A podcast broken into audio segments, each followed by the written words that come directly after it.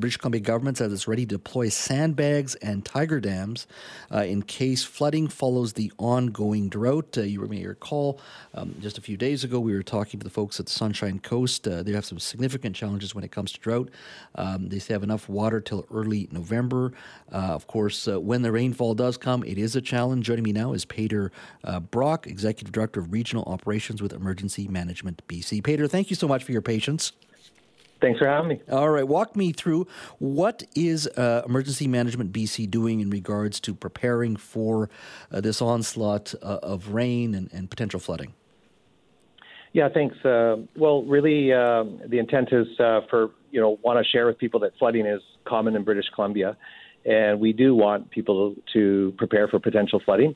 And it might sound like a strange time to put out that messaging due to the current drought, uh, but certainly what goes hand in hand with drought is uh, due to some of the dry um, river systems out there, uh, that when water hits uh, some of the drier soils, that we can really have uh, significant concerns for for flooding. Uh, so one of the things that uh, the province is doing for flooding is we're prepared to deploy about four million sandbags to local governments, and we're also prepared to deploy 10 kilometers of gabions, and, and those are wall-like structures that are filled with sand. Mm-hmm. as well as 32 kilometers of tiger dams, and, and those are those stackable orange tubes that are uh, filled with water mm-hmm. to uh, protect for flooding. So those are just a few things that we have uh, at play here for uh, potential flooding concerns. How much is this driven by just what, what the province had to go through last year?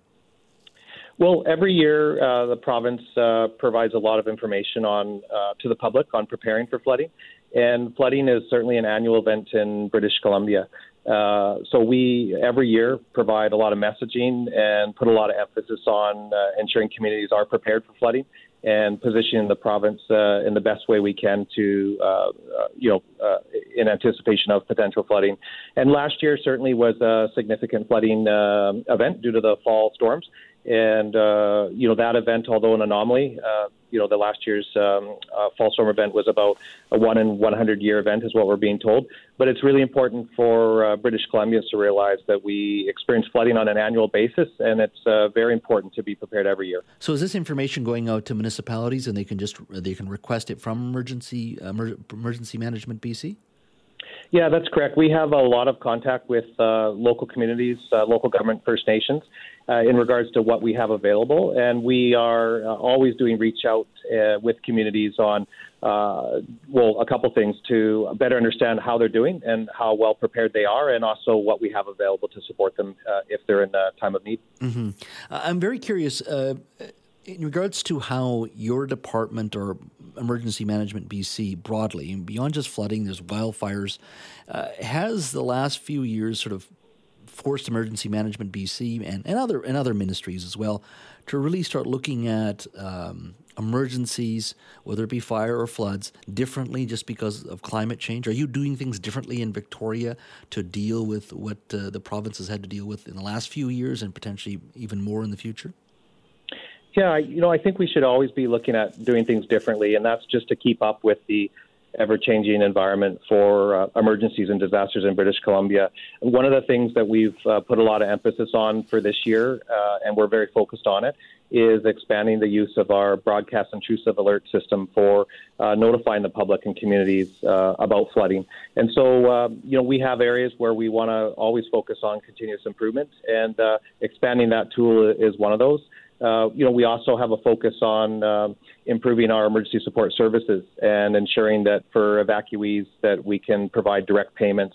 And so I think in this business, it's really important to uh, never stop looking at opportunities for continuously improving. And certainly our partners and other uh, government partners are always looking at uh, doing the same, uh, improving and continuing to uh, look at how we can serve British Columbians better. What part of BC, and this is not to alarm anybody because there's flooding every year, it's just a part of living in British Columbia, but are there areas of concern or areas you're watching closely?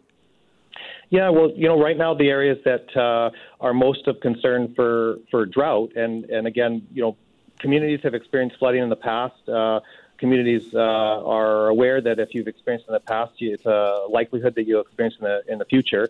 So, as far as tying back to sort of the drought conversation, uh, you know, some areas that we have for current drought, uh, which is uh, quite high right now, is Northeast BC, Uh, Lower Mainland has some drought concerns. Sunshine Coast and obviously West Vancouver Island and East Vancouver Island have significant drought concerns.